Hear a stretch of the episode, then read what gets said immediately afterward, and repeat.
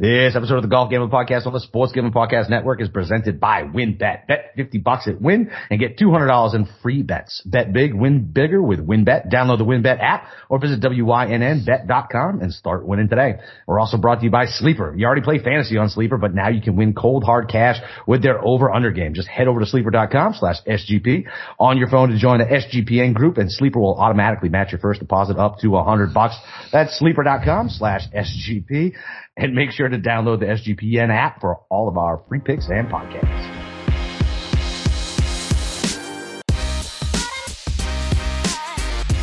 All right, welcome back, DJs, for the DFS show.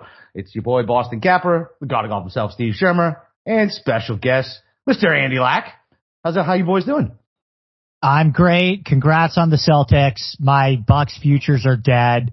Uh, Tatum's got some big cojones. I'll give you that. Yeah, he uh he showed up in game seven. Uh I mean, really though, I mean, Horford stole the game. It was just weird that I don't know. We should have won. We should have won it in six. That was a weird fucking collapse in game six. So, you know, but it is what it is, man. I'll take it on to on to Miami. We were dogs there too. So let's go. Five seconds before we went hot, I told you guys I'm on a tight time limit tonight, and the first thing I bring up is basketball. That's right. Yeah. That's how it goes, though. There you go. Well, you know? We're gonna have to uh, make sure you get uh, all your mom's DFS picks from uh, dinner. I need her intel too. You know. Probably right. do better than us, right? Probably. I know, based on my tracker the last couple of weeks. But no, I'm I'm feeling pretty good about this week as far as uh, you know, the golf course and everything like that. So um so, you know, obviously, Andy, you are big into the golf architecture game, and I'm sure you have studied every blade of grass at this place, and you put out a lot of content. So why don't you just share with um, our audience here just some of your thoughts about Southern Hills and how you think it's going to play uh, this week? Yeah, I'll be honest, guys. This is going to sound mean.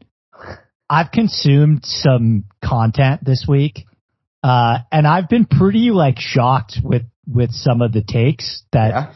people have on this golf course. Maybe I'm wrong. Maybe I'm like completely off base here, but I hope not because I've spent a lot of time on this golf course. I've played this golf course. I've been talking to caddies at this golf course. I've been talking to guys that were at practice rounds at this golf course. So I hope I'm not completely off, but to me, this tournament's going to be won inside 150 yards. This tournament's going to be won with short game.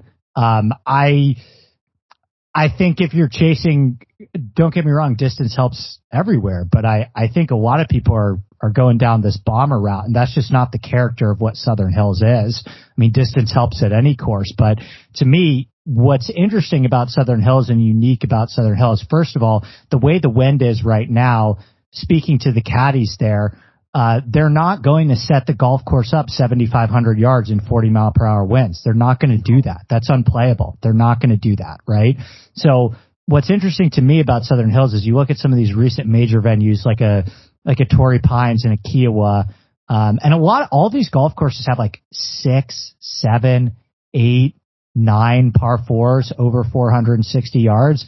Like that is not Southern Hills. Southern Hills yardage comes on basically the three long par threes and two mega, mega par fives. Mega par fives, right? Which we're not even sure are going to play that distance every day, right?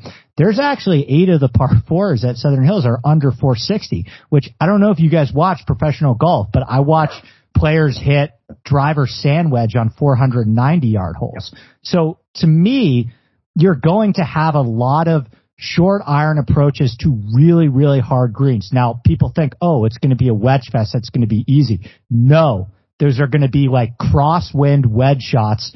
The degree of difficulty on those shorter iron shots, I think, are probably going to be harder than the degree of difficulty on like a regular 225 yard shot to a green, right? Because the the way these greens are with the pockets, the, the misses are exacerbated. So I still think it's going to be brutally hard, but to me, I think an angle that I'm taking is like, I'm looking a ton at short game. I'm looking a ton at Shinnecock.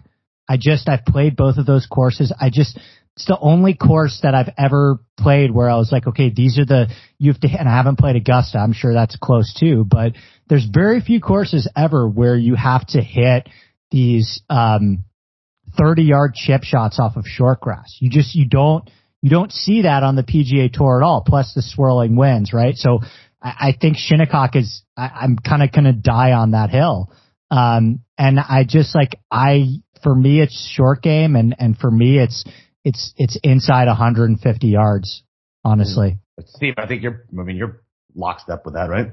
Yeah, I know and, uh, me and Steve are going to be lockstep. That's not the problem here, guys. Well, who when gives a first fuck what start- everybody else says? That's a huge edge for us then. Well, when you first started with, uh 'cause uh, you know, you listened to a lot of content, there was a lot of bad takes. I'm like, uh oh, because I felt like I kind of went on a limb a little bit last night when I was talking about this, as far as like, you know, how like when you get to some of these, like, I, I've been focusing a lot on the Bermuda, and Mhm. there's three uh, major championships of Bermuda rough and fairways uh, the last 12 years in Atlanta Athletic Club, uh, the May, the August Kiawah back in 2012, and Quail Hollow. And there was a lot of guys, and like those were long golf courses too, but there was a lot of guys who were just short, accurate, like they get up and down. And Mhm. I kind of just got the, you know, the theory that I think a lot, this Bermuda rough just kind of puts a little bit of a, a, a rev limit on some of these bombers that, you know, it's not like ryegrass where you can just, you know, bomb it everywhere and then just gouge out. Like, you know, this Bermuda rough is tough. It's going to be tricky. And I think, you know, that's kind of what I kind of went for as well. I think there's going to be some shorter, like more accurate guys that maybe with the firm conditions can hit a bunch of fairways and then have that, you know, wedge or a wedge or a short iron from the fairway to try and hit these small greens. And I think small, uh, um, uh, around the green game is going to be very important, just like you said. Uh, it's with small greens and all the runoffs too. Uh, that's, that was the most important thing I looked at this week with very few exceptions. Um, if you had a very deficient short game, I counted you out unless I found like other Yeah. examples of like, let's say you were good at Augusta or Riviera or like concession had some difficult like tight areas around the greens Yeah. too. Like that's where I, I made an exception there. But you're right too, and I'm glad you brought up the under 150 yards too, because I took a guess as far as where some of these guys are hitting their approach shots from, and I found a lot of shots under 150, which was surprising because it was a 7,500 yard golf course. And like, and even if it is, like, I just think with how the fairways might run a little bit, you know, with some of the wind directions, and you're right, there aren't a whole lot of long par fours on the golf course. You're going to get some shorter approach shots, and even those par fives, it's going to be very difficult to get there in two. Three shot holes. Yeah, They're they are. Like- yeah, they're three. Shot. Everyone's hitting a wedge. Right, like number 13, you're insane to try to go for the greens. You got the two ponds right in front. You're not, you got to carry to it. And even if you I, did, I gave it a shot, Steve. okay, you how'd you do? It didn't end well. okay. So yeah, I, I think we're, uh, it seems like we're probably going to pick a lot of the same players tonight. And that, I don't know. I mean, it's, I'm glad we're on the same page. Um, yeah, it should be interesting tonight as far as how we break this down. So, I like Capper, the you got any thoughts? I, I like the, I like the Bermuda angle too. I've already heard people tell me this is zoysia grass. It's, it's not. No. Steve, you, what did you, you text me, uh, what's that? You texted me like an official something or other. Yeah, I, found I found the actual turf company that laid the sod, and then I, I just the GCSAA always puts out their profile, and it's Bermuda. I know. So yeah, I know. It's it's a travesty. people get gas, grass types wrong all the all the time. all Yes, All the time. all, the time. It's pretty funny. no, I mean, listen, I'm with you guys, right? I mean, with the course type of shit, dude. Like I said, like I said, I listen to you, you two with that stuff. Like I, I don't claim to be an agronomy expert. I don't, I don't, I don't dig into it like you guys. I let you guys do that shit for me, and I trust your opinion. So that's usually what I fucking go with for as far as you know how the course is going to play and things like that. I listened to a little bit of what you were on last night, uh, Andy, with the with Kirshner. Uh, probably listened to, through like half of it. You guys had a member on, and he seemed to agree with pretty much what you were saying, at least from what I listened to. Um, so yeah, man. Fucking, uh, I think it's gonna be an amazing week. I can't wait to see these guys fucking struggle, miss greens, and have to use their imagination around the greens. Like, especially after coming off of the birdie fest we just saw. Like, let's fucking go. Like, let's, let's, uh, let's see who can think their way around a golf course. The wind kind of negates that a little bit, I guess, right? Cause sometimes you're just gonna get a bad gust and you're fucked, but everybody's gonna get that. So figure it out. Well, even with how these greens are just shaped and like contoured too, like you just you might hit a good approach shot, but it hits the wrong side of a slope and it just starts rolling. I mean, I, that's why I think it's just gonna be so unpredictable about about this place that like even trying to use proximity stats, like Right. you would just get you're gonna get unlucky sometimes. And I think you got to also target players, uh, like a not a Tyrrell Hatton that uh, doesn't mind if a good shot doesn't get rewarded sometimes. Right. We might have to put Rahm's caddy in witness protection after this tournament. We might. We might. I don't know. I don't All right. know. Well, we don't want to keep uh, Mrs. Lack waiting, so uh, why don't we take a break and then we'll uh, start breaking down the tiers. All right. So I listen. Uh, I got to obviously you guys know uh, WynnBET. You guys got to make sure you get down on the wins. Bet fifty bucks to win two hundred dollar promotion where a fifty dollar bet qualifies you for up to two hundred dollars in free bet. Plus, the WynnBET Casino is offering a hundred percent deposit bonus up to a thousand dollars. And of course, don't forget to get involved in the same game parlays with Wynn's Build Your Own Bet feature. All users can receive a free twenty dollar bet when they lo- win, lose, or push a three leg or longer parlay. Build your own uh, between Thursday and Saturday. Players can take advantage of the offer on the NBA playoffs. There's so much to choose from, and all you have to do is download the WynnBET app or visit wynnbet.com to get started. The offer is subject to change. Terms and conditions at wynnbet.com must be 21 or older and present in the state where playthrough WynnBET is available. If you or someone you know has a gambling problem, call 1-800-522-4700. Hey, before we jump into uh, the tiers, uh, this is Andy did this on his. Uh, we uh, listen. This is a great week for new eyes and things like that. So uh, hopefully, it's not too much uh, inside baseball um, on this pod. But we'd love for you guys to spread the word, give us some rating reviews. This, these majors are always the biggest weeks for us. So uh, please go out there and and leave a five star review. Say something nice. Say something mean. Don't care. Just leave a review. It helps us out. Yep. Any review you leave, positive, negative, helps the cause. So thank you very much for that in advance. All right. Let's start with a very special guest, Andy Lack. Uh, let's, so $10,000 range. You got Scotty Scheffler at 11-4. You got Jon Rahm at 11-2. Justin Thomas at 10-7. Collin Morikawa at 10-4 and Rory McIlroy at 10 even. So why you pick one guy you're really targeting in this range and then one guy you're fading? Okay, so first thing I want to say, I want to make a prediction about ownership, which is that it's going to be really even here. I think that every single guy in this range is going to be between 15 and 22 percent. Um, I just think there's enough people that I've seen on every single one of these guys in every single angle, and I think Morikawa will be on the lowest end of that. I think, but you know, like Mayo's all in on Morikawa, and I, Morikawa will be 15%, I think, and on the higher end, I think it might be JT at 22, maybe. Yeah. Um, but I think I don't think like if you're thinking starting at the top, I don't think there is a clear clear pivot or a clear chalk, chalk, chalk that you have to worry about. So I would say pick the guy that you like the most up here. Yep. I want to talk to Steve about this. Um, I have talked myself into Rory McIlroy winning this tournament. Um, okay. So there's a narrative that I spent a lot of time with over the past day or so, which is that Rory's a terrible wedge player. And I've been trying to figure this one out because I, I looked at some initial stuff and I wasn't seeing that. Like I, I run my stuff pretty long term. So like, you know, maybe I was looking at too large of a sample size, but I was actually, Rory was coming up for me as one of like the better players inside 150 yards in this field. And I know that narrative exists, so I wanted to like fact check myself. And so I went back and I, I watched him at Augusta. I tried to find some, some context with some of his recent numbers.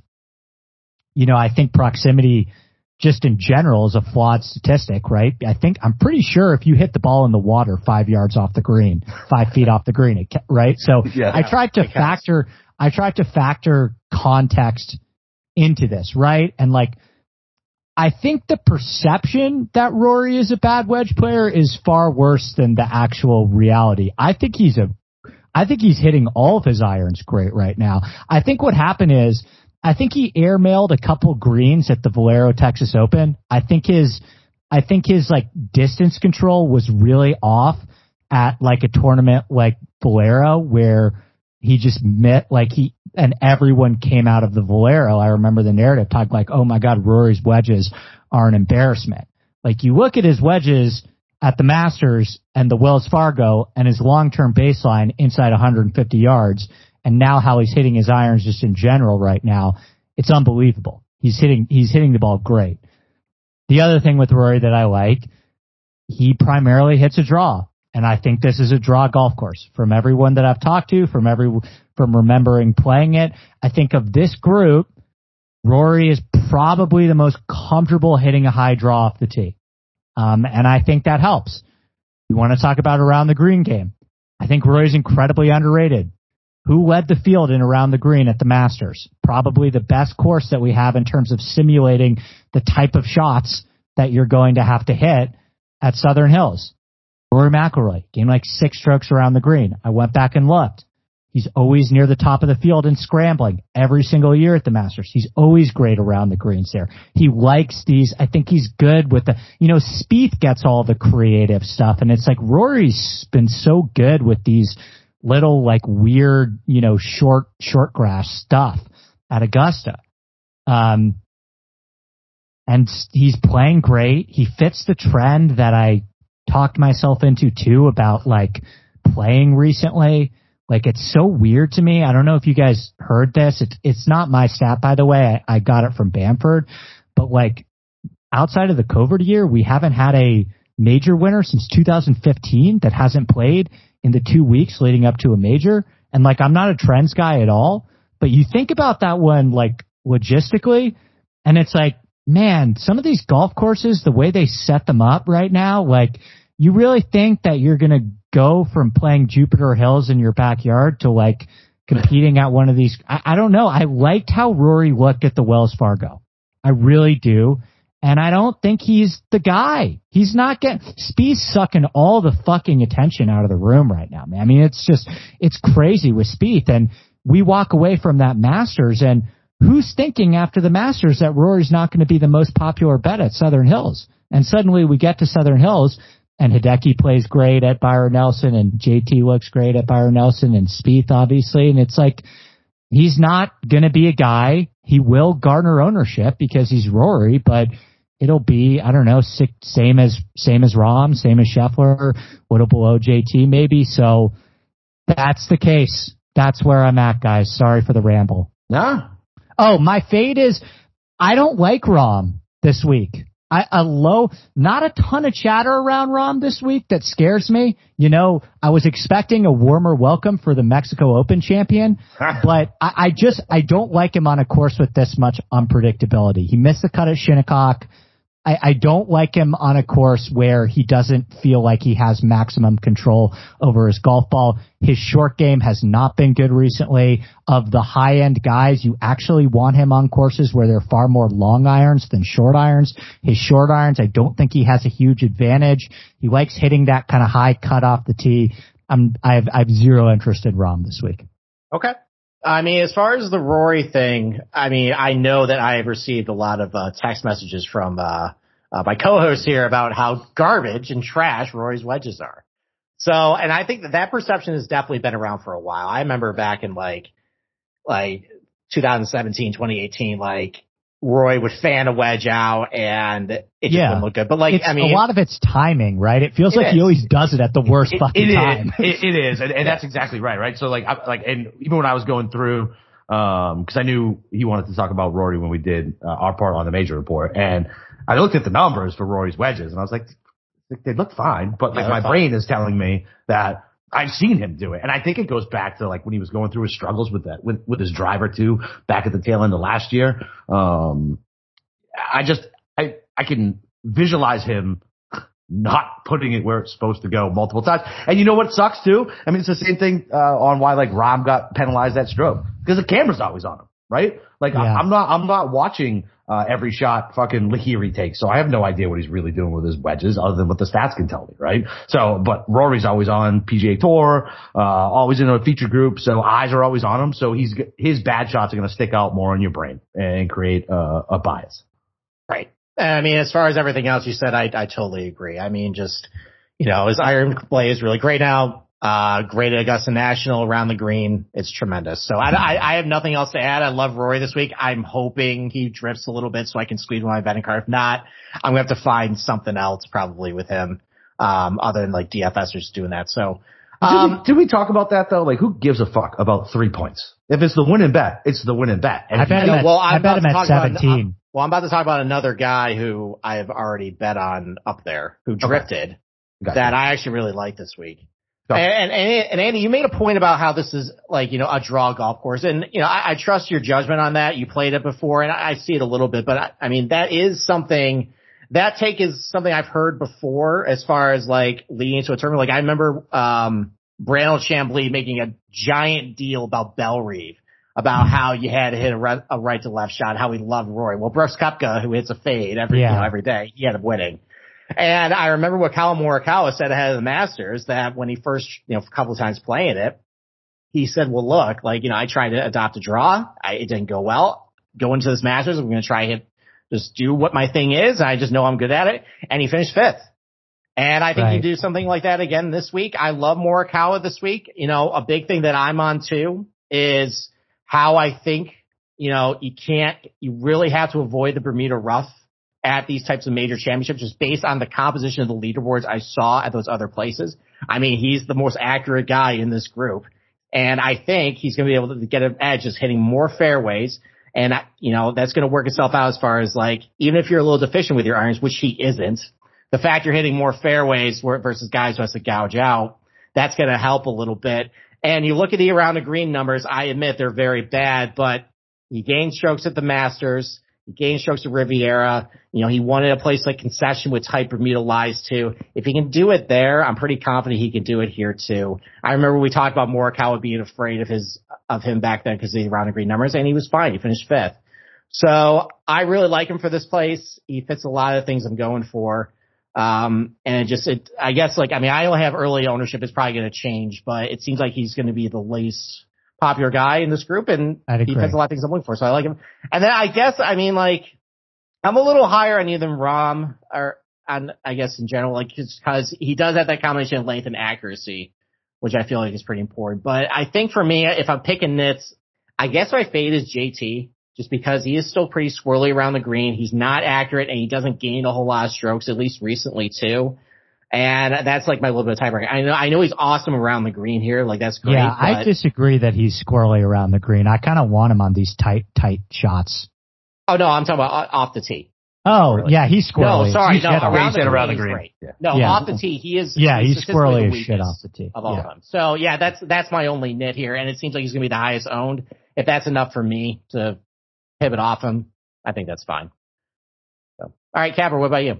Yeah, I mean, we're really splitting hairs up here, right? I mean, we're talking about five of the best players in the goddamn world. Um, I, I'm actually with you on Morikawa, and what stuck out to me wasn't just Augusta; it was the concession to me. Like I remember him just playing so well around the greens there, and uh, it, that's that was tee to green Bermuda, right?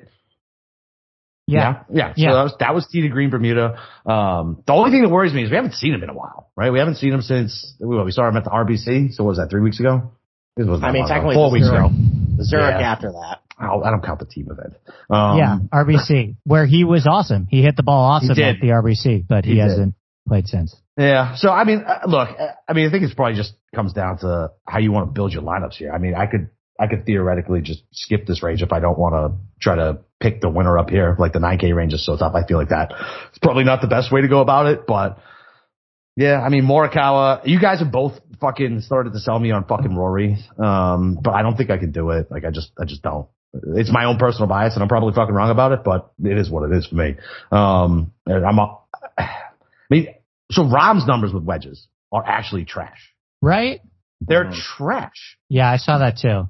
I was like, Again, Really? I, I think context matters, yeah, right? Too. So I'm not going to play it both sides with, with Rory and Rahm. And, Yeah. you know, stats are like a hostage situation. You could you manipulate them however you That's want. right. But Yeah, yeah, it's not good with Rahm. It's No. not good with Rahm. I know. I do like his bogey avoidance, and he's, he's, it does seem like he's putting a little better and around the green a little better. But what the fuck did we learn from Mexico? You know what I mean? It's a completely different golf course. And in reality, he got lucky because he duck hooked one so hard left to hit like the Sirius XM golf cart and kicked back into the fairway when it would have been 50 yards fucking OB. Don't get Um, me started. so, yeah, man. I mean, so uh, up here, I don't know. I really don't think I've made a decision yet. If I'm fucking being honest, it's Monday. Like, I don't know. Like, I, I think I'm leaning Morikawa. Um, are we just be, are we all being dumb and just avoiding Scotty Scheffler at 11-4? I feel like that needs to be talked about. hundred percent needs to be talked about. The other thing that I want to say, guys, like I want to give a full caveat that I hand up have the ability to change all of my picks because it's another it's another fucking week where we have to worry about the weather. Yep. Like we're do we're recording this on Monday. You guys know me. I'm usually wrong, but I will if I see an edge, I'm going to take it. Like Yeah. if I see an advantage, like I'm going to play the wave. That's what the professional DFS players do, and that's what I've learned. And if you lose, you have to be comfortable losing, and, yep. and if you win, you're maybe really going to have the nuts that week. So yep. right now, as I see it, it's fucking annoying because I hate when this happens, but I do see somewhat of an edge to PM AM. I think AM. I can I can pull it up. AM PM I can pull it up. Yeah, yeah. But yeah, no, Scheffler's awesome. Um, I think the like he you know he loves this Oklahoma. Like I think that's overblown. I, I don't. From what I've heard, like Scheffler hasn't spent any significant time at Southern Hills in the last year. He probably played it once or twice when he was in college. Yeah. What I've heard from caddies and members. Um, it's just tough because I I really like Justin Thomas. I bet Justin Thomas. My okay. card is Justin Thomas and Rory. Like okay, that's, that's it, it, for me. So I don't know how to. Yeah, and and the Prince of Shinnecock at one thirty to one, who we'll get to later. But, I mean, that's that's that's all I. So I I just I don't know how I fit him when I'm actually going to have yeah. JT and Rory in the same lineup sometimes. Okay. Yeah. Yeah. No, that's fair. Yeah, it just seems like I don't know. And you're right. The narrative thing's funny. What everybody went out and fucking shot a 62 like a week ago, but who gives a fuck? It's not going to be set up the same and whatever. It's not competition. So like, but that definitely could put some steam behind him. And he's affordable, right? And so, and this is also the week where we get people who don't play DFS every week in here. We're going to collect those names. So I think his ownership will probably actually go up versus the sites that we look at, right? Yeah. Where, you know what I mean? Where you, your Tom, Dick, and Harry come in, recognize him, realize they can fit him in with some other guy in the 6K that they recognize the name of and throw him in. Okay.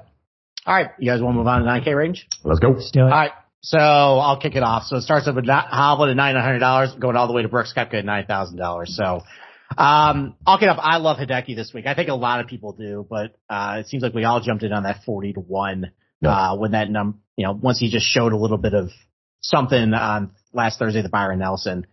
I mean, there's a lot to love. He's very good at difficult golf courses. Hitting his irons great, really good scrambler, good odd bunkers too. I mean, we're making all these comps to Augusta National. I mean, he's been really good there, former winner, did really well there this year too. Um, just a lot to like. And I know he's probably going to be a little popular, but that's the guy I really love. I mean, I looked a lot at those, those Bermuda leaderboards, those P, with, at the PGA. Should have won Quail Hollow. So I know he can navigate one of these Bermuda demanding PGA setups. Uh, I know it's not the same track, but you know, he played well there. So that's the guy I really like in this range. And then my fade, oh boy. I mean, everybody loves Cantlay, and now, and I see it, the ownership's gonna be pretty high. It is. And I, I mean, I, I pushed back, you know, against, uh, Capper when I appeared on the major report show. I looked at the numbers and maybe I was being a little unfair to him in some respects, but I think just I'm going to stick to the fact that he just doesn't play a lot of Bermuda in his career. He, it seems like he avoids it. And when he plays it, it doesn't go well. And combine that with the fact that his major record just hasn't been good. It's not going to be like that forever. At some point, he's going to show well. But I think just between the popularity and that's something that kind of stuck out to me is just that for whatever reason, he's never hit the ball very well off of Bermuda surfaces. That's enough for me to fade him. so, so you, why do you think he's going to be so? So he's coming in lower than Hideki right now. Xander is right around him, and we know Xander's going to get the bump. And it's showing that Jordan is one percent lower. We know that's going to change, right? Just based on the Twitter sphere. So I, I don't. I think the ownership is gonna is gonna shift. Like I don't think. And you got Zalatoris, two hundred dollars cheaper, who's gonna get fucking love. Like I don't. I think, think you're right. There's a huge Hideki cult too. Yeah. Like a huh huge Hideki cult from what I've heard.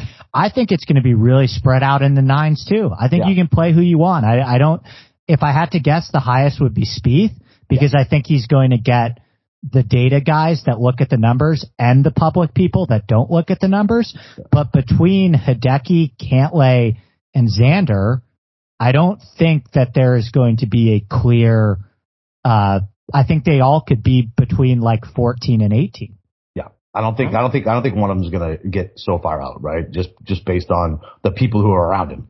Like I mean, I, texted you, Andy, when the price first came out. I was like, holy fuck, I can't believe Cantlay's going to be 9100. It's going to be 35%. But then you look around them and you're like, oh wait, these guys are all going to suck. And then all these guys shoot 59 at the Byron Nelson. It's like, like, that's what's crazy to me is it's like the Byron Nelson happens and it changes everything. I thought coming off of Mexico, Rahm was going to be everyone's pick. To be honest with you guys, it's like that never. It's like yesterday's news. It never fucking happened. Never happened. I mean, Yeah. he, I mean, still looking at short term, long term trends. It's still, I can see why people are avoiding him if they're just looking at the pure numbers. But yeah, I, I, I think that's probably why maybe he hasn't gotten as much steam as I'm talking like I'm talking like mainstream media narratives. Is Rahm a top five storyline this week? Probably i think not, so. Right? What Phil? Right? Non Tiger, Tiger. Speed. Speed. Speed. with He's Grand sucking up a lot of oxygen. Yeah. Mhm. God, Shuff- the Phil book's Shuffler. the Phil book's going to be a blast. We got to do. A, Oh, I I, hope you guys fucking hope you guys wait. read that so we can Oh, do a podcast on it. Oh yeah, dude, I cannot wait for that. Like he's good, and he's clearly not going to be afraid to burn any bridges anymore. So uh, we're going to get some good stories. But it, it, it's going to be like reading a fucking mafia guy's book. You're going to have to take everything with a little grain of salt, right? Because you're like, this guy's, you know, uh, he's lying on a lot of the stuff, but he's embellishing, and you know he is. So, but yeah, I can't wait to fucking read it. It's going to be fucking awesome. Okay. All right, Capper, what about you? So, uh, I mean, this is tough, man. this range is tough. Hard. It's hard, man. Like it is like, and it's Monday. All the, all the shit's going to be spread again. And I bet, so I bet Jordan outright, but I think Jordan's going to get above 20%. So I probably won't play him based on that. And because he's a, I mean, even before, I wish he didn't play as well, right? Cause he already played good at the RBC. I was fine with that. And this is the type of course when I, when I, uh, like did the Friday stuff, listen to you, read Steve's article, uh, around the green game. Like this is the guy I want, right? Perfect. you know what I mean? Yeah. Like it's, it's, it's too good to be true. Right? Like my father always told me if it's too good to be true, it's fucking too good to be true. So if he's going to catch all that public steam, then I'll just drop down and I don't think I, I don't even know if I can make a stand between Cantlay, Deki, and Xander. I think I'll probably spread out too. I think I'll make my stand up top and in the eights and in the low sevens, or not even the low sevens, but just in the sevens in general. Like I just feel like, eh, what, what do you think about Xander, Andy? I mean, you got, I mean, his fucking weekend was nuclear. I mean, absolutely fucking nuclear. I know I broke your balls on Friday about it, but like over the weekend, like holy shit, man. I mean, that, that shows you something. I mean, do you want me to go? Do you want me Yeah, to go, go, go. Talk about Xander. Well, are you finished yet? Yeah, yeah, fine. So I like, so if I had gun in my head, if I could only choose one of these guys, I'd take Cantlay. I've already explained why I like Cantlay. Guy I'm fading is everybody else's fade. Hovland around the green. It's just easy to fade him. Can I make one point? By the way, okay. So you like Morikawa, even though the around the green numbers. Yeah, are yeah. I know. I mean, I'm, I'm not, well aware I'm contradicting myself. I get Yeah, that. yeah.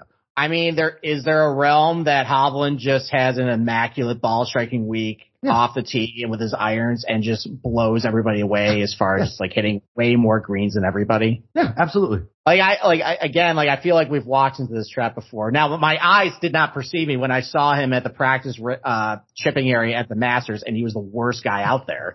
So that gives me a little confidence that he's probably not going to do well this week either. But He lost just- 4.5 around the green at the Masters. no, he did. I, I know. Yeah. And yeah, I, I saw him hitting bunker shots, and it was horrific. So that, that I'm I'm just saying, it seems like we're all latching onto that.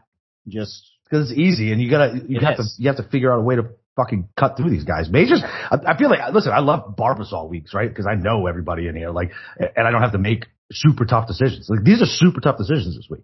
Hmm? Right. okay. Listen, I don't like Hovland either. I'm just trying to play devil's advocate. Gotcha, gotcha. The the one thing I'll say on Hovland, and by the way, I'm not playing Hovland either, but from what I've heard from the member that I was talking to, and this is like this was on the show with with Kirshner, but we were talking. I asked him about how I think this Oklahoma State narrative thing is overblown because I mean I went on a golf trip to Oklahoma. It's like New York to Philly. They're not close. Like all those guys live in Edmond. Like they're not going out to play Southern Hills every day. Like it, they all practice at a club called Oak Tree, which is a short, narrow Pete Dye course with thick rough. Like it's not like I get the swirling winds thing, but and he was like, yes, I completely agree with that narrative. Like I'm not, I'm not seeing Wolff out here. I'm not seeing Gooch out here or, or any of these guys, Rickie, whatever, all these Oklahoma State guys that everyone thinks. He did say he has seen Hovland at Southern Hills once or twice over the last year. Yeah. So, uh, he's a fade for me too. I, I can't get there, but maybe you're right. There's a universe where he's a little bit more familiar with this golf course and, and obviously the ball striking can, can be unhinged. Um, so I, I want to say I like both of your guys' plays a lot. I like Cantlay and Hideki a lot. Um, I'm going to have to drop one of them and I haven't decided who I'm going to drop. But since you guys have already done a good job of talking about both of those guys, I will talk about Xander. Um, you know, so Xander, I spoke to another guy who was there on the grounds today and I said, Hey, can you just, can you just let me know if Xander is a fucking computer out at the putting green? like, can you just, can you just spend some time looking at him and see if it looks like he's tinkering with, and if Derek Uyeda is out there as putting, putting coach? And he was like, no, Xander, no computer confirmed, looks pretty walked in to me. Um, I, I thought last week and I know they're Xander haters that are going to shit on this take, but I thought he showed a lot of fucking guts last week. Yeah, absolutely. And I think there's a lot of, um, I think the e- it would have been really fucking easy for him to miss that cut and take the, you know, he was eight strokes outside of the, he was eight strokes outside of the cut line with 14 holes to play. I mean, that's, I can't, I don't have the stats in front of me. I can't, can't think of a situation where that's fucking happened before. no, I can't. Yeah, I mean, he almost won the tournament. The last time somebody won the tournament making the cut on the number was like five years ago, Brandt Snedeker, when there was crazy number, when there was crazy weather at, at, at Torrey Pines. So what Xander did over the weekend, I thought was pretty unbelievable. Now, I was going to play Xander based on course fit before he went off, even if he looked bad, because I look at a guy who finished sixth at Shinnecock, uh, lost in a playoff at Colonial on the hard year when it was a really, really good field and finished third at Aronimink on another Gil Hanse golf course and loves bent grass greens and loves Augusta, right? So I, based on course fit, I was like, I would have, I, and I would have played a single. Di- Trust me, it was trending that way. They put up ownership. They put up um, the field on like Thursday or Friday, and lineups started being made before Xander went on that run. I already heard the narrative about people were talking about how much Xander sucked. Like if he missed that cut, he would have been like five, six percent in this fucking range. Like you betcha narrative coming out of Zurich, like Cantlay carried the team. Like it's interesting what happened. But again, I think with all of the good options, I still think the ownership is going to be okay or in the same ballpark as Hideki and Cantlay. Um, and I couldn't fit him on my outright card. Um, you know, I have a bet with my friend. He gave me he gave me 35 to 1 on Xander Ooh. for 20 bucks. So I Nice. just Take I took that. Yeah, Yeah. but it's not like an official card bet for me. right. Um, but man, like I don't, I know everyone walks away from the Byron thinking Spieth, Spieth, Spieth, but man, I mean, it was, it was pretty cool to watch. I haven't seen golf like that in, in a while out of him and I, I track him very, very closely, whether I have money on him or not. So I think he found it a little bit. Um, and I, I like the course fit outside of recent form. So I'm going to play Xander. Uh, the other guy, the, that I, this is easy. This is like, you know, I'm not going out on a limb here. Um, maybe I am because all you guys know me. I'll play anyone at low ownership. I asked the guy who was there at the practice rounds today. I was like, what else stood out to you? And he's like, Brooks Koepka hit some really bad golf shots. So I just, I don't think he has it at all Mhm. now. And I know people are going to do the, ooh, Brooks at a major. He won the PGA 51. Okay. Why the fuck did he withdraw when he plays the week before a major every single time? Like it's just, I think it's, it's going to be 3%. So if you're playing 150 lineups, sure. But if you're not playing 150 lineups, like no thanks. There's other ways to get different. yeah, Steve actually, what was it? A- A month and a half, two months ago? You were worried he might be cooked, right? Uh, I mean, there's something, there's a conversation that Andy and I had Yeah. uh, that might happen next week where I expand on that very topic. Oh. oh, well then. So Sorry. we'll save we'll save my takes until then. Uh, I purposely left Xander for you, Andy, because I knew I, I thought you were going to talk about him, and so I, I was going to be polite. I actually love Xander in this range too. I'm actually kind of upset about what happened over the weekend. I was thinking he was going to miss the cut because you got the Augusta comp. You just mentioned Colonial too. Well, that also has Perry Maxwell bones beneath it as well. Mm. And Gil Hanse is actually going to renovate that place next year too. Yeah. So yeah, I, I was gonna bet Xander and probably go with Xander on DFS regardless of what happened to Byron Nelson. I didn't really care, but then he had that giant run and doubled the ownership. So, but no, I, I, I love Xander this week. I love everything you said about it. Uh, co-sign on that. Can I make one really quick take too? I, I don't want to. I I don't want to ramble on Xander too much. I, I understand that. I'm I'm cognizant of that. But um, have you guys checked out like the? Tra- I talked about in this podcast, but you know the trends about these guys coming into the these PGA championships, like hitting the ball really really well, and in like all. It's not a guy you want to play someone who's hot like we saw yeah. what happened with Scotty Scheffler. I think at these major championships, right? Like you look at the last 15 PGAs, like every single one of those guys outside of Phil is like, you know, half of them are top five in their prior start, top mm-hmm. five. Yeah. Right. So I just, I think recent form coming into majors was something that I underrated in the past and I tried to get cute. And I think having confidence rolling into one of these weeks on such a hard golf course really, really matters. I really, really like the top five heading in. Mm-hmm. Yeah, yeah we, I, I we think would, we talked about last night that yeah. I think the trend is 10 of the last 12 finished inside the top 30. And mm-hmm. I think mm-hmm. some like 8 of 12 had like a top 15 finish. So yeah, just having in that last start something to build on yes. the confidence booster going in, that was a major trend for the PGA, at least from what I looked at. And, and just that just makes sense in general. Like, you know, I mean, you're going to feel good if you hit the ball great and then, you know, go into a major, you're going to feel like you're going to contend. So, Capper, did you, did you have another comment?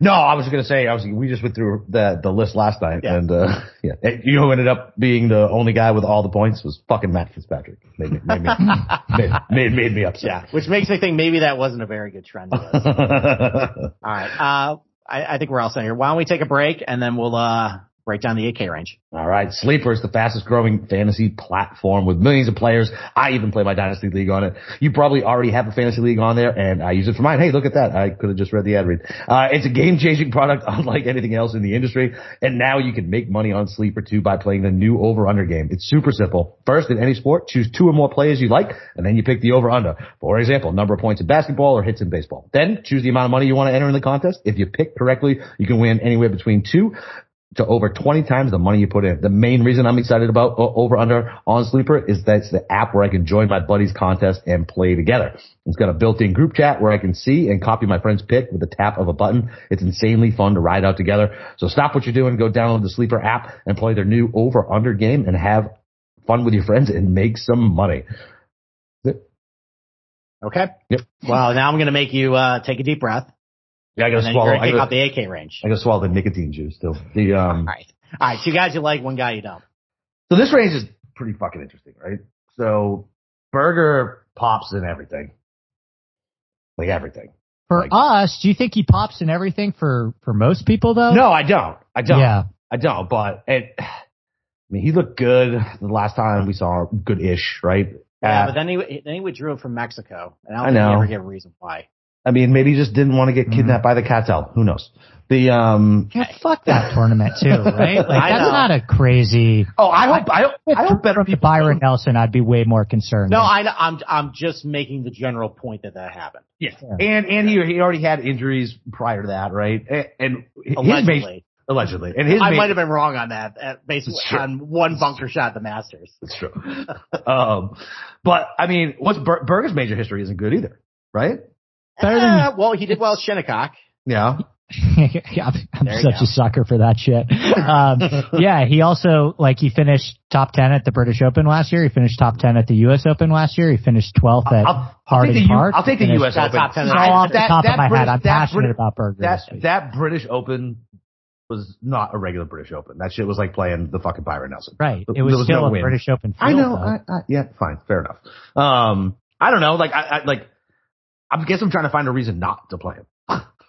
right? He, he, hits a low fade. Okay. But that'd be good in the wind, right? Low anyway. Yeah. Maybe not the fade, but if he can cut that. You wind. asked for a reason. I know, I know. Yeah, I, so I'm leaning Berger, and then I, I was, I, Corey Conners is not going to be super chalky, and he's got a good history at Augusta. Obviously, gained a ton of strokes around the green there for whatever reason. Um, he just disappointed everybody. So we're not going to get 25% fucking Corey Conners. So if we can keep it under 15, I like him. Do you guys have any thoughts on fucking Oosty? It's a completely blind faith. Haven't seen that motherfucker in forever. He just withdrew. He's going to the LIV, but I mean, he's got a history of just showing up at fucking majors. And if we can get him at 5% or lower, I feel like it's probably worth it. I mean, all the data I have on him is old. I know. That's the problem. So that's the problem. I have no idea what to really expect. I mean, he was playing probably above his baselines anyways all last year. Like that's when most of the stuff is. I don't so. know how you go compete on this golf course if you're not playing golf. Okay. Yeah.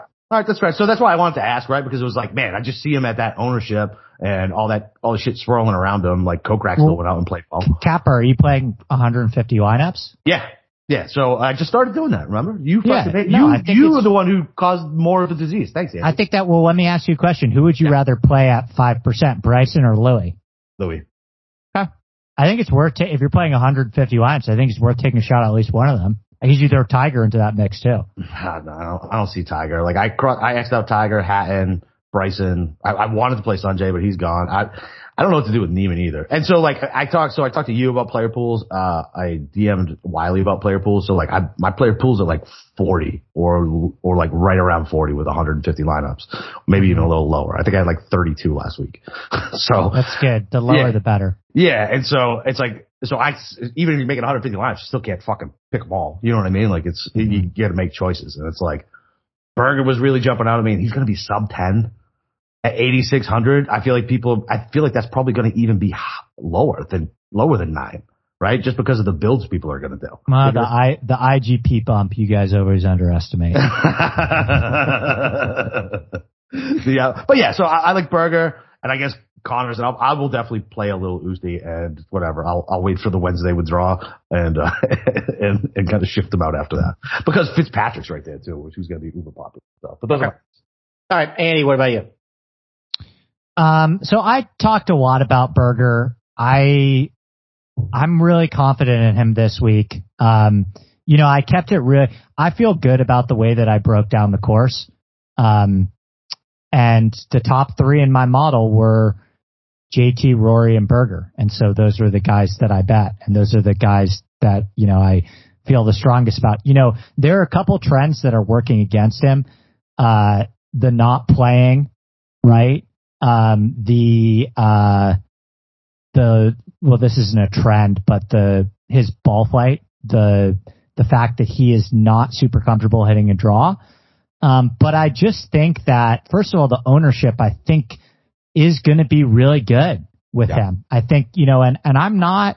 You guys know me. I'm super. Uh, I pivot sometimes. I over pivot sometimes too, and like I'm not really fucking around with uh, some of these guys at low ownership this week, like with that aren't checking the boxes with me. Like normally I would play some Bryson. Normally I would play Louis. I don't think on this golf course, like I'm not fucking around with that. And last time we were out, Berger, uh, at the Heritage, he, Berger's like iron play does not like, you look at the numbers, he's like really not that far from like where JT and Morikawa is at, and he just doesn't ever get fucking talked about that way. Because he's kind of a dick. Yeah, but but sixth at Shinnecock. Yep. One Colonial, right? Um, right there at Aronimink too. I think better in major championships recently. Um, and I think the ownership will be good. So I and he's got a really good short game too. He's one of the best best bunker players in this field. And so uh, on on your site, Rick Rungood free plug, uh, mm-hmm. scrambling from twenty to thirty yards, he's mm. he's the best in the field. Yeah, he's really good with those short, and I, that's probably why he finished sixth at Shinnecock, even though we don't have stats for that. Um, I'll give you guys a um, I'll give you guys a fade. Um, well, you know, I don't. Why is what is Burns doing missing the cut at that uh, Byron Nelson? Yeah. yeah. No, what is? I mean, like that's.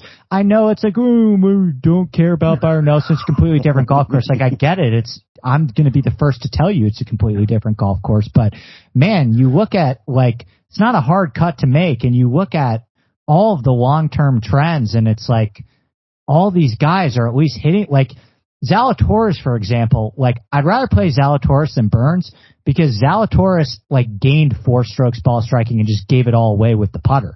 So at least Zalatoris is hitting the ball, but like what the fuck's Burns doing losing strokes on approach at the fucking Byron Nelson?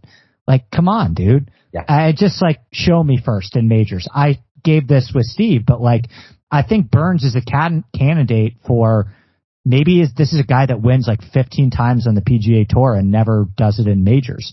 So uh, I'm gonna let that dude beat me first. I'm gonna let Homa beat me first too. Same. Like let's just like just see it. And I have a huge dilemma with Hatton guys because you know Hatton finished sixth at Shinnecock, but he's the ultimate grumpy guy too. So what Yeah, do we do there, guys? And he's five percent. I love Hatton, man. He's just, I mean, think about how, how he did at Augusta, right? And Those I said- quotes, those quotes were unnerving. brutal, Yeah. brutal. And I, I, told Steve after I, I think it was the fucking match play. I had a pretty heavy outright on him, and every time I feel like I bet on this guy, he's like, ah, this course doesn't fit my eye. I'm like, well, I need a list of fucking courses that fit your eye, bro. Like, what, like which one is it? Like, uh, like uh, every time you go out and play bad, there's some fucking excuse, right? And I love Hatton, dude. Like he's one of my favorite players to watch. I fucking constantly have money on him. Like he makes me laugh. Um, I don't think I can get there. Like I just feel like I'll just cross him off, man. Like uh, uh, it is it is going to be windy. Obviously, you know the English connection there, but I'm gonna Yeah. I'm gonna pass on Hatton. He might be the five, six percent guy that I take a little bit of a chance on as opposed to a Bryson or Louis. Yeah, is Bryson Bryson's not even gonna play, is he? I mean, he tweeted today that he's at in Tulsa and he's going to give it a go. Oh, okay. So, so listen, man, I've been I've been all over the place today, so I haven't been, Yeah. been on been on the Twitter Twitter box. Um, yeah, all right. You can Yeah. bet him at 130 to 1. What do you guys think's a better bet this week? Tiger at f- 60, Brooks at 50, or Bryson at 130? Bryson 130. Bryson one thirty. It's not even No, Probably que- go- no I still- question. I'd probably go Brooks at 50. Even after you just said, I know, you, you heard just- from the grounds that he hit bad golf shots today. Uh, Bryson 130, I guess you're right. That's probably the right answer. Okay. I mean, we're you, Steve. We're kind of all in agreement as far as everybody we like and don't like here. Um, I'll save my Berger comments for later. I'm probably going to echo exactly what you said. Um, I'm with uh, Capper. I'm with you on Conners. I mean, I really looked at off the tee stuff this Mhm. week as far as you know those other majors I looked at, and I really gravitated towards either you're just the big baddie off the tee that just gains a lot of strokes, or you hit a ton of fairways. And Conners actually does both, which is nice. You know, always the iron play is really good. What really kind of caught my eye too is like the around the green game has gotten a lot better. Even his bunker play is a lot Yes. better. Yeah. Yes. And How about the talk- fact that he fucking gained four and a half at the Masters? Yeah. Fucking insane. And we're gonna talk about another guy later who's also significantly improved uh, his Yeah. bunker play uh, that I like a lot. So yeah, I just think like you know he's got a great history on Bermuda golf courses. If he can do it at the Masters, I think he can do it here. Like my card looks a lot like an Augusta National like colonial type card too. Yeah, me too. So, so Connor's on that list. Um, you know, kind of similar vein with, with Xander. I didn't really care what Zalatoris did last week just because it was a birdie fest and it was really, it was encouraging to see him, you know, gain a bunch of strokes with the ball striking and, you know, just lose with the putting.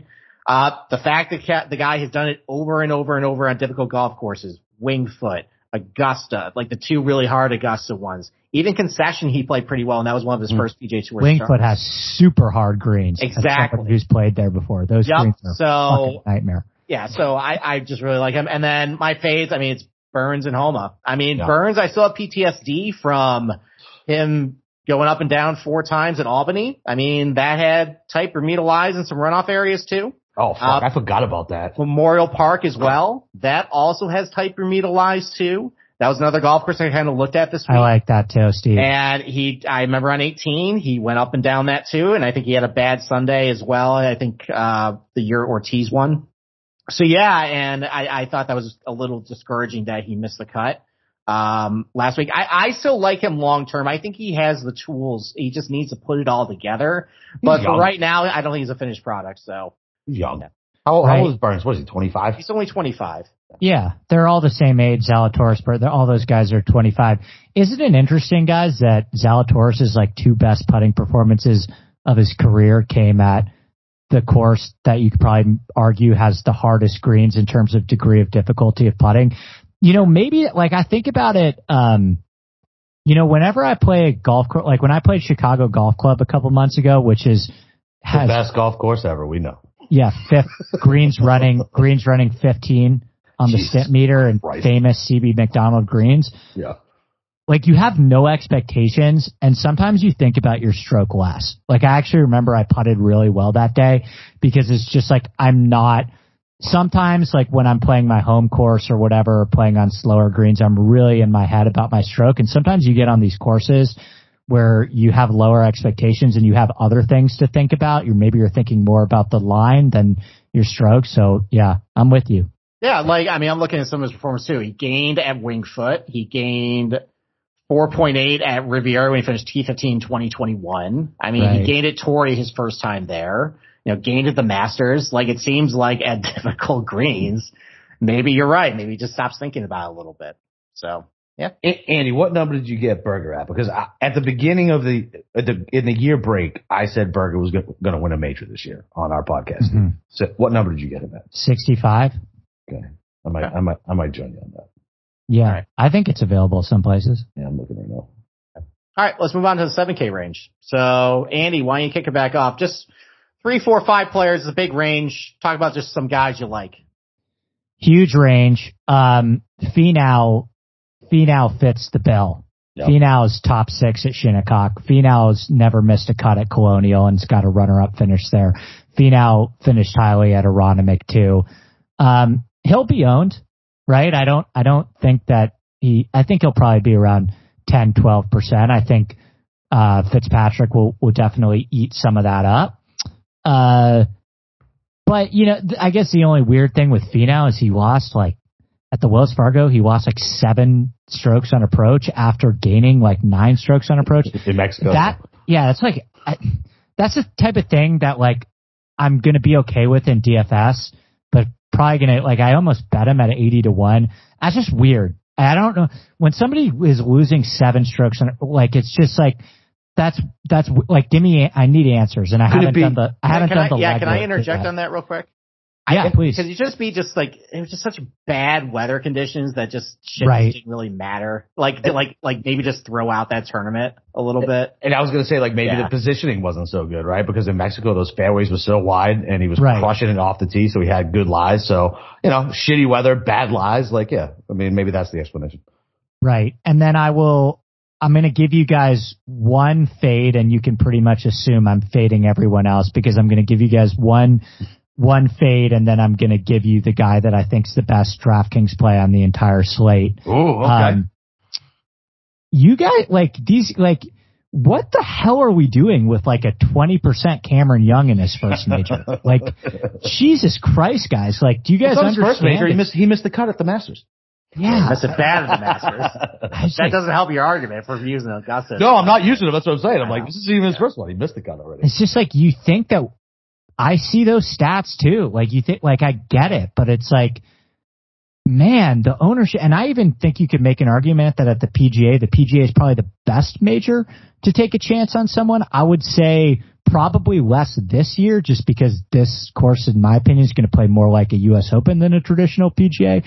But like the, I just, the ownership that I'm seeing on Cam Young and the buzz, I just, geez, guys, like, yeah. relax. Um, for the second major in a row, Tommy Fleetwood's the best DraftKings play on the entire slate.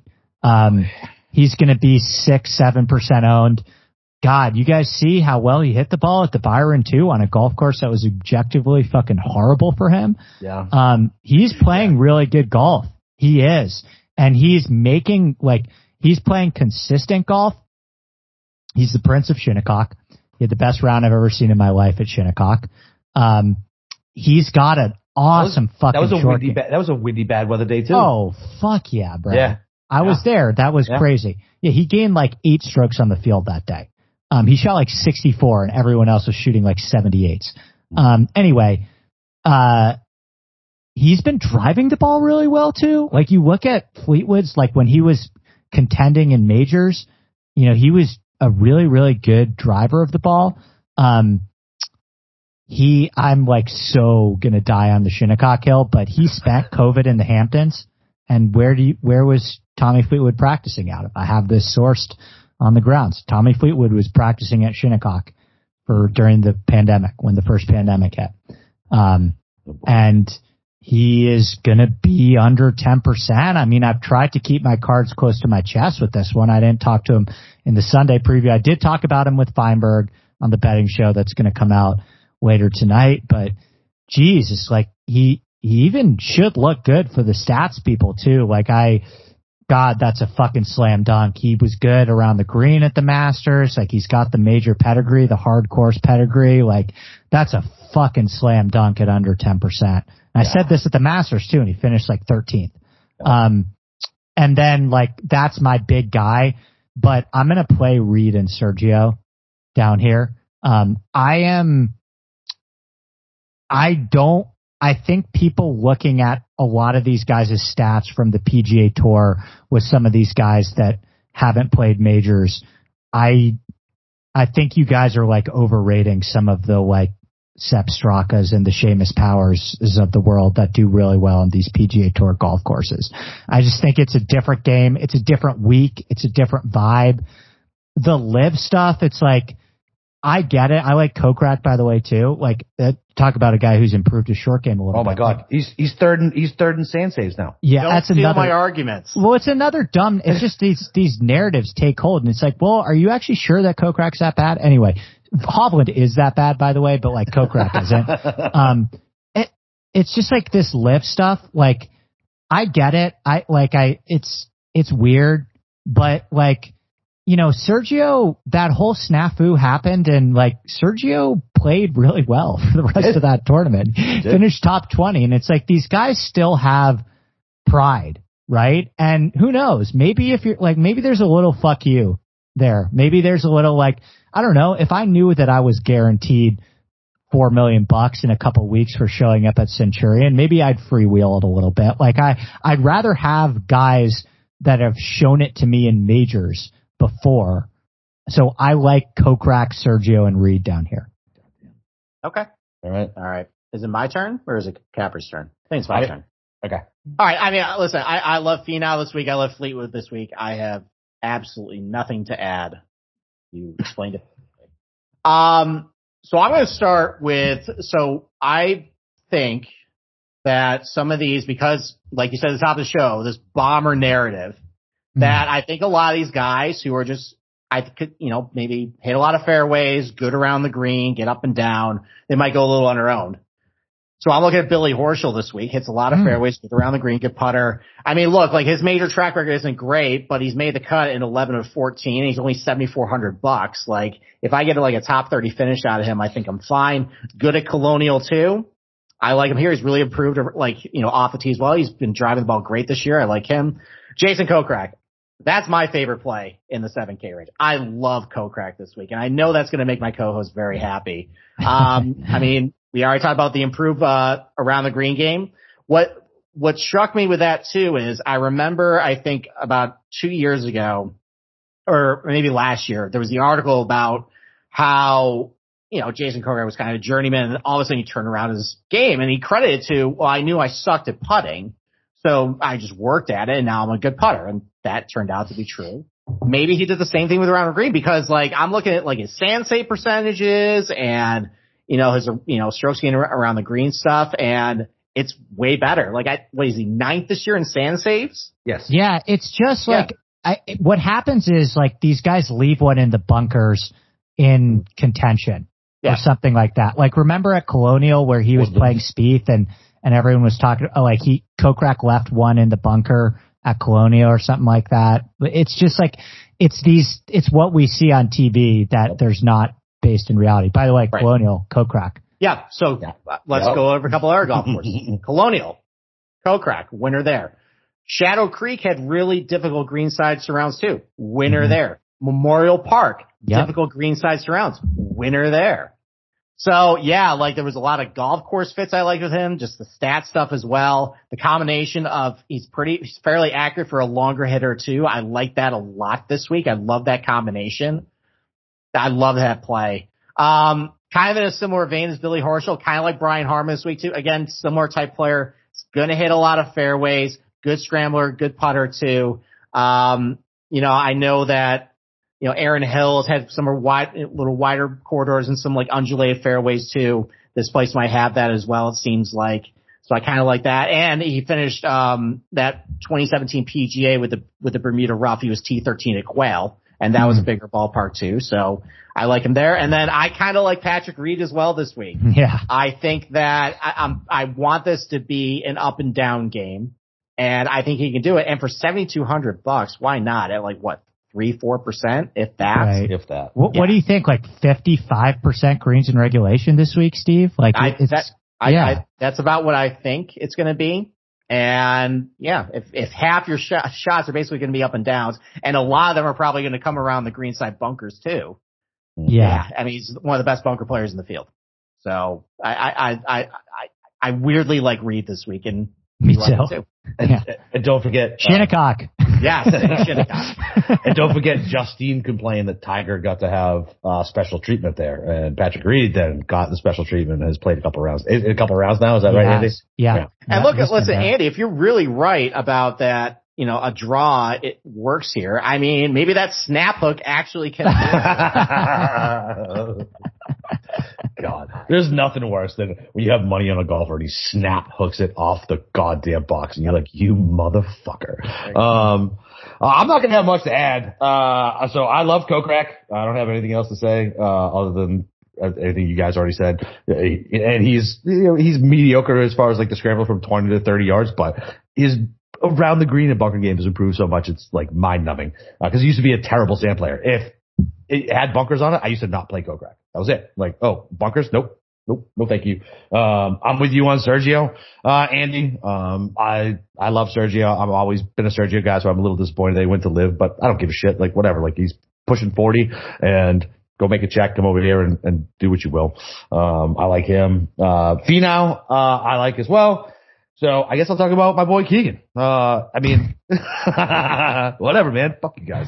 The, um, he's in great form. Is he not in great form? Yeah, I Other mean, he gained eight strokes putting at, at Wells. yeah, listen, that's never ever happening again. The fact that he lost the tournament where he gained eight strokes putting made me want to fucking drink. Yeah. I mean, we saw his ceiling. Like Yeah. that's it. Like That's it. second at the Wells Fargo, like that's going to be as good as it gets. That's it.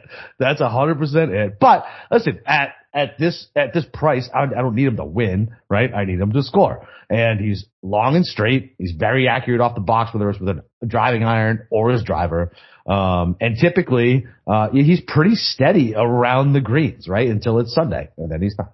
Um, you know, I mean, he what? So he lost 2.4 around the greens that uh, that whole tournament, and the last time he lost that much was back in August of 21 at the BMW.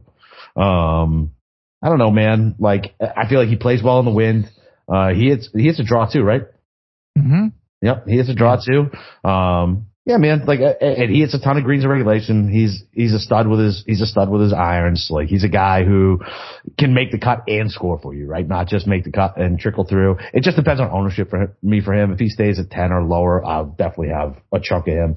And then, uh, what about our boy HV3? Uh, I mean, he's good. Yeah.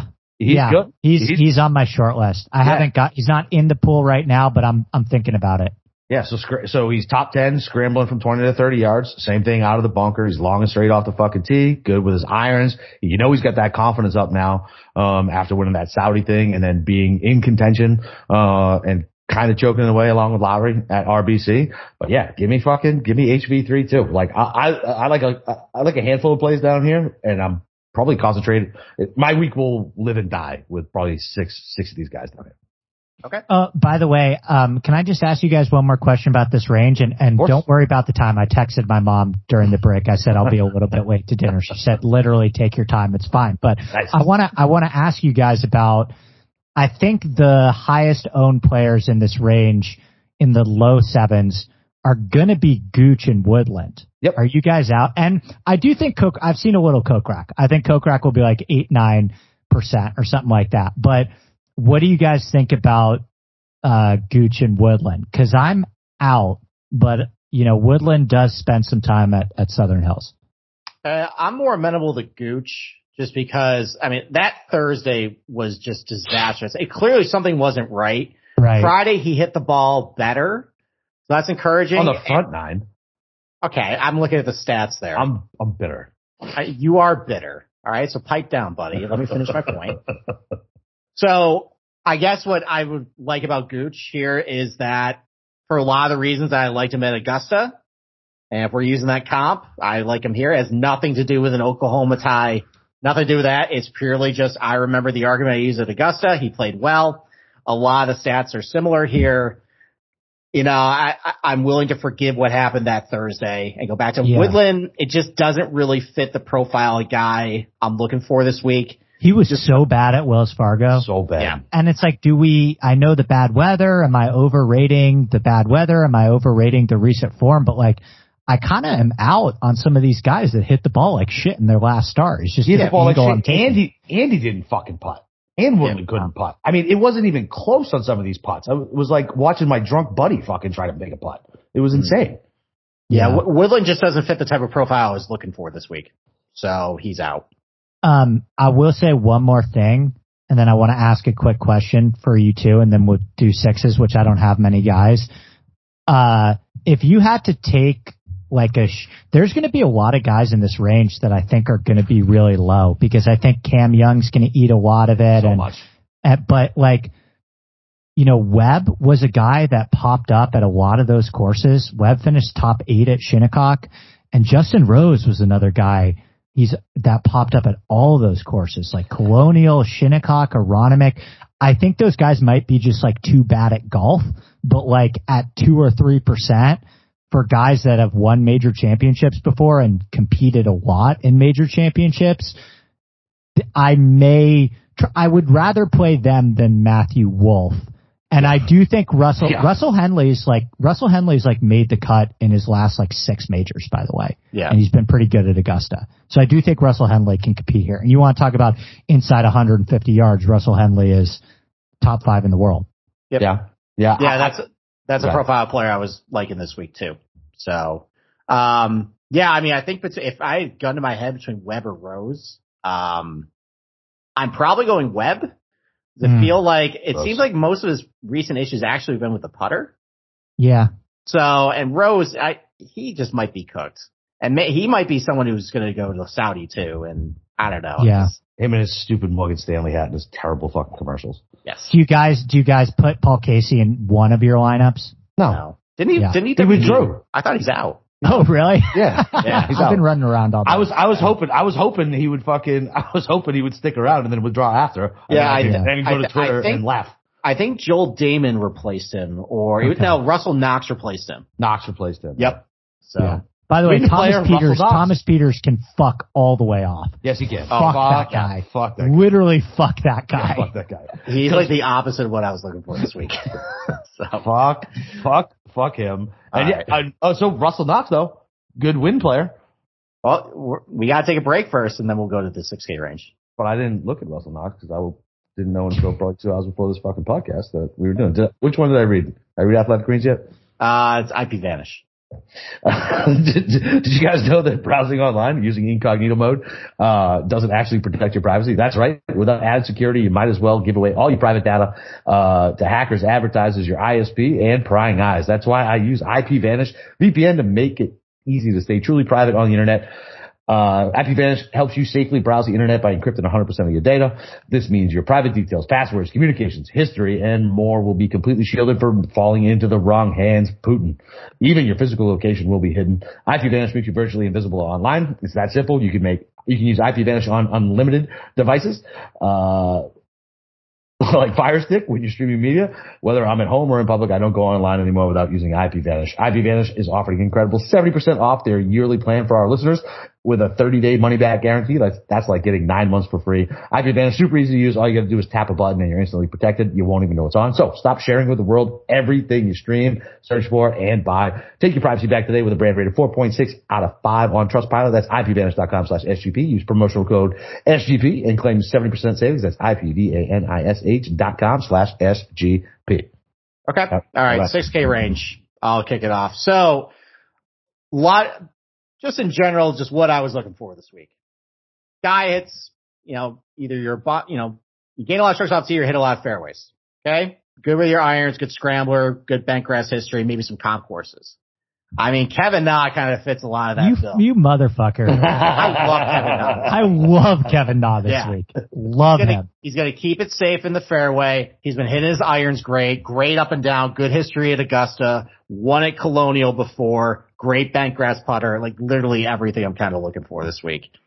Um, I'm not sure where the owner, like I'm looking at like 5% ownership on Munoz. I don't know if that's actually legit, but I still like him just based on some of the things I'm looking at, like the combination of length and accuracy. He's been okay. You know, he's a decent bunker player. He's pos- net positive and around the green. Good putter on bent grass. Um, he had that, I think, what, top 20 at his first Masters too. So there's something I can draw upon as well. I like him. Um, uh, I'm probably going to steal somebody near and dear to, uh, Capper's heart. You better not. uh, Don't you do it. all right, keep you know him- what? I'm going to save him. You keep him for me. I- I'll, I'll keep him for you. And then why? I mean, like, do we think Cage Lee just keep it rolling again? I mean, he's pretty accurate off tee. His uh, around the green numbers are okay. He's good putter on bent grass. I mean, we saw JJ Spaun carry a win into Yeah. pretty good master success too. Sepp why? Straka to Tom Hoge, all those guys made Yeah, the cut so- and finished at So the why not Cage Lee? Like, if he makes All a right. weekend in the top 40, 6,500 bucks, I'm good with that. So those are my three guys, and then I had a fourth, but I'll save it for Capper. Thanks, buddy. All right. Capper, you can go Oh, then. me. Okay. Yes.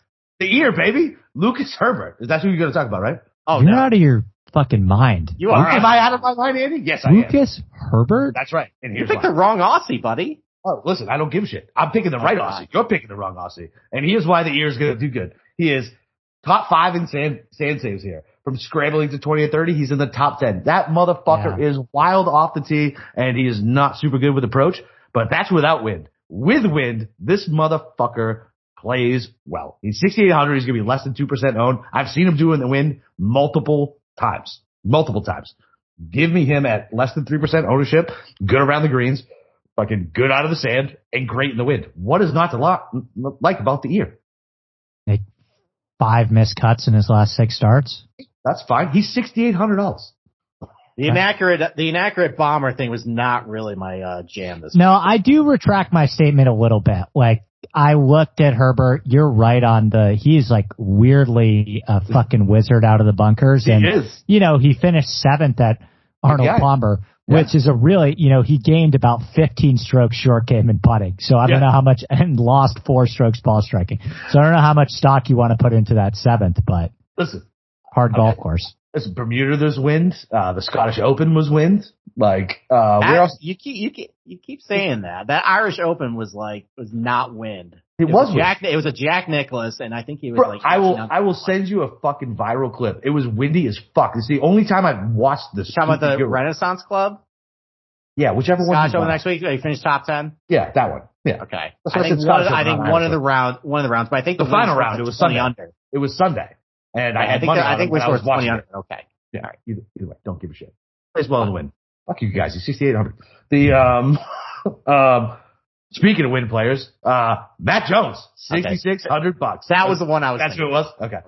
so Matt Jones, man, listen, this guy's made me plenty of money, uh, in my day and I like him. I mean, look, he bombed out last weekend, but whatever. I don't really care about it. He's great. He's, he's not great out of the sand. He's good in the wind. Um, you know, I mean, I think he gains almost a stroke on the field, uh, when you're playing in really windy conditions. Came in second in Valero. Um, yeah, man, whatever, man. 6,600 bucks. I need somebody who can take these adverse conditions and do something with it.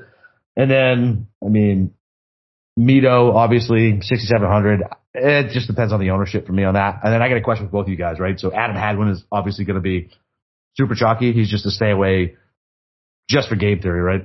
I mean, is he going to be super chalky? He was 20% and missed the cut by like seven strokes. Yeah, but he's $6,300. I'm not interested either way. Okay. So yeah, so, so like, I, like, I think I'm going to stay away regardless, but like, I, I just feel like he was going to like suck up a shit ton of ownership at 6,300 Yeah. bucks. I feel like people overrate these guys that play well at the Valero and the Valspar and stuff like that. Like I just think it's a different game. You know, um, I thought there would be a universe where Bobby Mack would be super chalk. No, guys? Yeah. Like, are you Yeah, guys. I'm surprised you guys didn't mention Bobby Mack. He's played in eight majors. He's made the cut every single time. He's got four top 25s. He's six, he's got a better major resume than half the guys ahead of him. That's true. And you guys want to play Cameron Young? Like, are we sure Cameron Young's better than Robert MacIntyre? I don't get that one at all. I mean, he his stats aren't great, so maybe it's because he's not popping in monos, but the dude does all of his work at the European Tour, and one thing that he has been good at is bunker play and playing in majors and scrambling and Augusta. Like No. that's wild to me that Bob, I mean, maybe he gets ownership. He should get ownership. He's underpriced. I would have played Bobby Mack at 74, by the way. Are you guys have any interest or you think I'm Yeah. overrating that a little bit? I, I, I'm fine with that. Uh, I mean, if I, he it's gained, not a rigging endorsement. I mean, he gained what, like 1.3 tee to green at the British Masters, lost over a stroke putting. So there you go. He hit the ball great there. T36 finish. You know, T23 the Masters. T30, yeah, he's just churning out cuts and stuff like that. Yeah, I'm fine This with Bobby be, this to be your boyfriend. My boyfriend? This was your boyfriend was Bobby Mack. Lefty on lefty. Fucking you, you, you spoke glowingly about Bobby Mack forever. And then he burned you, he burns you at some course and now it's just like, eh, she I don't was think okay. ever burned Nah, me. I that think I just kind of cooled off. Capper's on it. right. That was a, I felt like I gave a very good case, and that was not a ringing endorsement. that was like, you made a good case, but I'm going to give you lip service. No, I, honestly, I think I just overlooked him. Okay. No, that no, that, that that's just a mis- listen. There's a lot of guys in here, and I I think I just overlooked him, and I think that's a good case you made. Okay. I agree. Well, the, I agree. the, the only other guy I'll throw out, um, because it's Kevin Na for me too. I just, I think it's such a good play. Um, Steve did a great job of, of outlining it already, but like the dude just finished 14th at the Masters. You want to give me 14th here at 6,900? Like I'll sign for that any day of the week. You really want a guy who can make the cut here. Now, obviously, I'm not breaking any news there, but you know, I struggle a lot with these guys that are good on the PGA Tour but don't do anything in majors. But Aaron Wise finished 17th at Kiawah last year and 17th at the Masters in 2019. Um, maybe I don't know. I just like he is a really good ball striker, and he's at you know he's another guy where you look at the short game numbers and they're not great, but they're not like aggressively bad. And at 6,800, I like that he has top 25 finishes recently in majors. That stood out to me. And then Mito is the interesting one that I want to get your opinion on. Mito is like the cheap version of Cameron Young, right? Yeah. Where I looked at Mito's stats last week. Mito hit the ball fucking immaculately. And I didn't even think that was a good golf course for him. So like, first of all, A, I'm seeing really high ownership with him. I'm not sure if I buy that also because I think there's still a lot of people that don't know who Mito is outside of the stat community. But like, how do you guys evaluate a player that's hitting the shit out of the ball on like these PGA Tour courses, but literally has zero major experience? I mean, I think that was enough for me to just not go with him. Besides the fact that I just felt like everybody was going to click his name as just Yeah. okay. I do a stat model. I see Mito sixty seven hundred bucks automatic. So yeah. So Yeah. I, I mean, I, I like Mito this week because he loses everything fucking putting typically, right? Yeah. And, and, and I think you're right. Like when I saw that ownership, I don't think it's going to be that high. It's going to be that high on, uh, Rick Run Good and Fantasy National because Right. like we go in and dig in the shit. And then when, uh, so I, uh, literally the first thing I do on Thursday morning is I go to, uh, the, that Skyhook guy. Um, I don't know his name, Yeah. but uh, he, Yeah, he, he, he releases the ownership and, um, I want to see. And I'm like, oh, how- the fuck was I this, how was this this off? It's 7% off, fucking 5% off. You know what I mean? And there's somebody who was chalky who I didn't think was going to be, uh, uh, or somebody I thought was going to be chalky is in like half the ownership. And so, it, it because we do live in a goddamn echo chamber, right? With golf Twitter, like I, I got to be better at being able to disseminate, like, all right, what is what is real and what is just us just constantly talking in fucking circles. Right. So. I, I I like it, man. I like I, listen at this at this price point. What are you playing for? You're playing for a ceiling, right? Like you're listen. If this guy makes the cut, he can actually fucking score and get you a top forty, top thirty, maybe even a top twenty five at this price. I mean, that's a big fucking deal. Right. And how many guys down in this range are, are hitting the ball the way, like you, None of them. you just take the talent and say, okay, if this guy's gaining four strokes, eight strokes ball striking in a field with good players, Yep. how many people at that price point is doing that? So, yeah. I mean the only rival is basically Wise. At that Yeah. point. And Right. why and Wise I, I thought Wise's ownership was going to be a lot higher, but I know he burned me on he burned me on Sunday. I know he Oh burned my Steve on god, Sunday. he fucked me too. Yeah. Oh my god, that top twenty fucking that and Niemann. Like what the fuck, Niemann? Yeah. yeah. Yeah. Okay. All right. How about outright time? So Andy, why don't you kick it off? What's your uh, outright betting card looking like right now? Rory McIlroy seventeen to one, Justin Thomas twenty to one. JT wasn't part of the original plan. It was actually Cantlay. I think JT at twenty is a better bet than Cantlay at twenty two. I wasn't expecting to see the JT twenty. It got boosted. I think he's 14, 15 at most places, but I went with Rory 17, JT 20, Berger 66, and the Prince of Shinnecock 130 to 1, which is just the fucking disrespect. I mean, their guy Mito, DraftKings has Mito at 100 to 1, and you got the fucking Prince of Shinnecock at 130? Like, what the fuck are we doing here, guys? Uh, that's fucking Okay. funny. All right. Um, I saw Morikawa drift to 22 and I just took it. Mm, It, it just, listen, I, I, I love the mentality he has of going to these golf courses. If it doesn't fit his shot shape, he doesn't care. He's just going to take what Yeah. he's got and he's that good. And just the fact that he showed really well around the green at places like Riviera, Concession, Augusta. I have complete faith that even if on paper the stats look bad, I think he can get it done at that place. So I like him. So I wrote my column back in December and I said Xander was going to win the PGA me too. and I got 29 on him and I just Ooh. took it. That's good. That's There good. you go. I, I listen. I already talked about Xander. You talk about Xander. It's fine. I, I said I already snapped bet forty to one on Hideki as soon as he started doing something uh, at Byron Nelson. I think his number's down to like twenty five, or I saw a twenty. I think on him too. Like it, it's gotten steamed a lot. Oh yeah. So I, I love my number on Hideki for all the reasons I said up at the top. Um, I'm on Berger at seventy. Wow, where? Because he lives in fucking New York and he gets all the fucking good books. It's It was- super. it was- it's it was super a- annoying. It was a slightly enhanced uh, odds boost. I think the regular odds were like sixty. So. Okay. for listen, all the reasons you guys said, like I like I was a little concerned about like, all right, so I what I saw at the Masters and then he withdrew, but you know, I just at the end of the day, good major record, great scrambler, hits a lot of fairways. You got the colonial win there too. Just a lot of things I like, and I love the number of 70 for him for a guy who's been very good ever since the COVID break. So I got that. I actually ended up jumping on Finau at 80. Uh, I like the number. I am encouraged by the fact that when I was looking at him for the last couple months, the around the green game was really bad. For the last two tournaments, it's actually started to come back a little bit. I'm willing to throw out what happened at Potomac with the ball striking just because just long term it's been okay and they got crazy weather. And he's had a good history at Colonial, good history at Augusta. Um, he was actually a couple shots w- within of, uh, heading into Sunday of Burns at Memorial Park too. He just had a bad Sunday. Yeah. So that type of track, I feel like, you know, with like the, you know, firm Bermuda, tight lies too. I think he can do it. I like him. And then Kokrak 125 to 1. I love the price. I loved all the golf course connections I made. I love everything I saw with the stat page.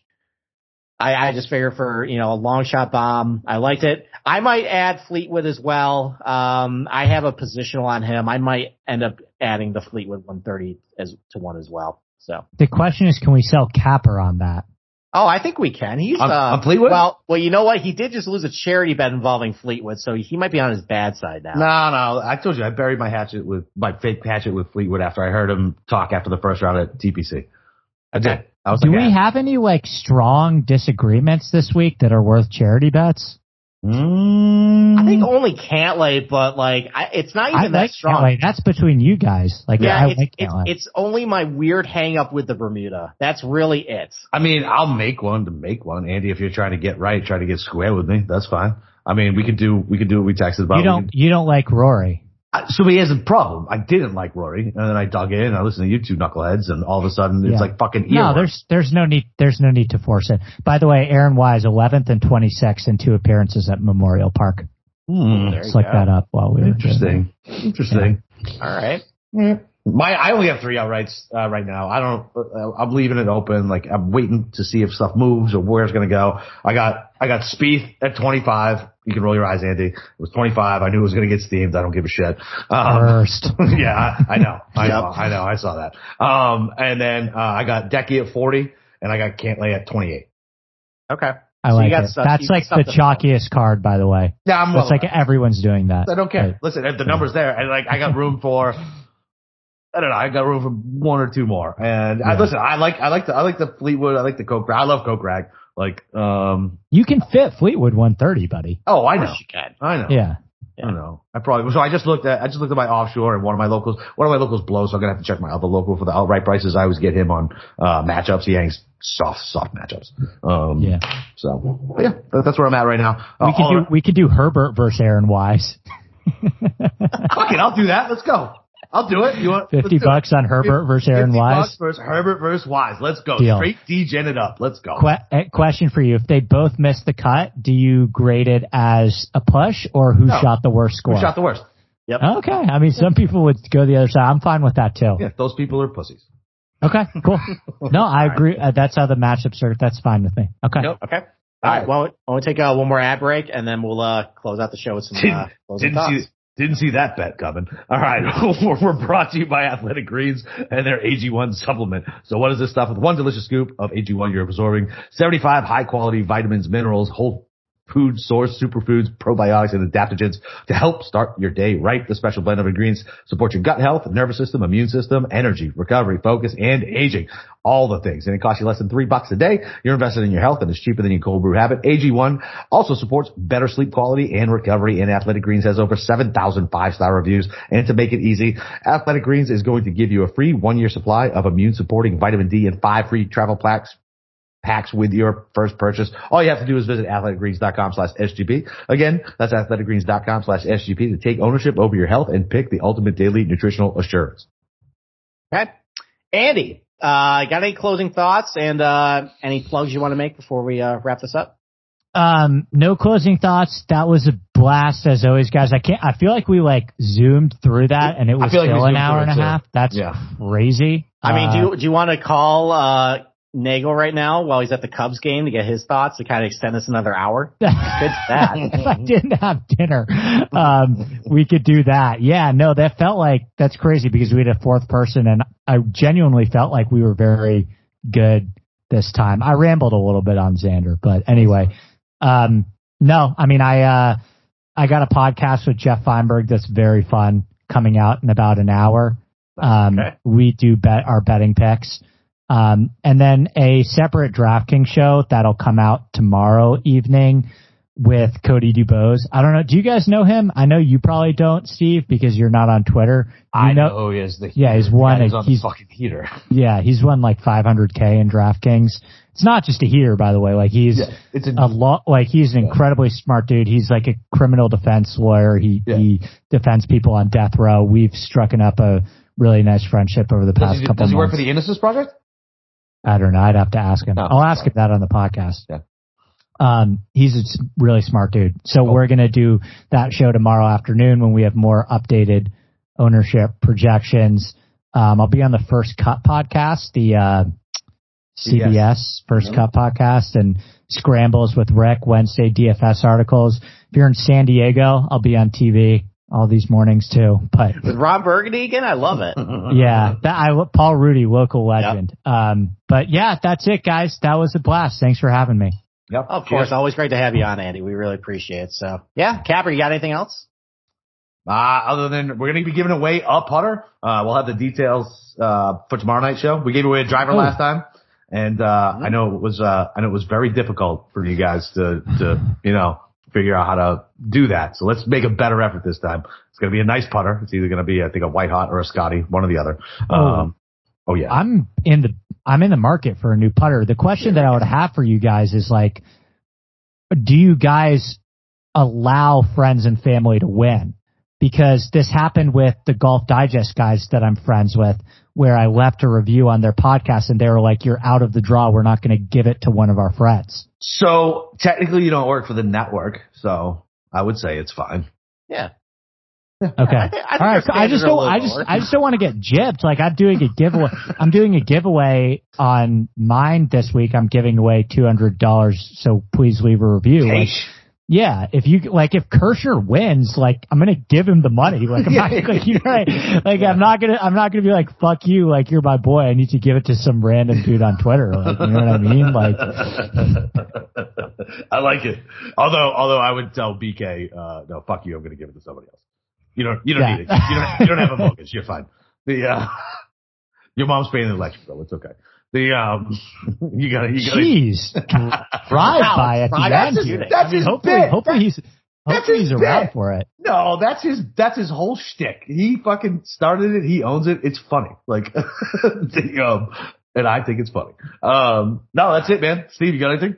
No, that's it. Uh, we'll be on tomorrow with Pamela Maldonado of uh, Yahoo Sports to uh, break down the rest of our betting card. Yep, that's it, man. All right, well, you guys want to find me, Boston underscore Capper on Twitter. Go find Steve in the Slack channel. Go read his long preview article. I will have my betting article out uh, tomorrow because your boy's back to writing. Steve somehow suckered me into that. Uh, and um, yeah, that's it. Let's break those fucking books. Thanks, Andy.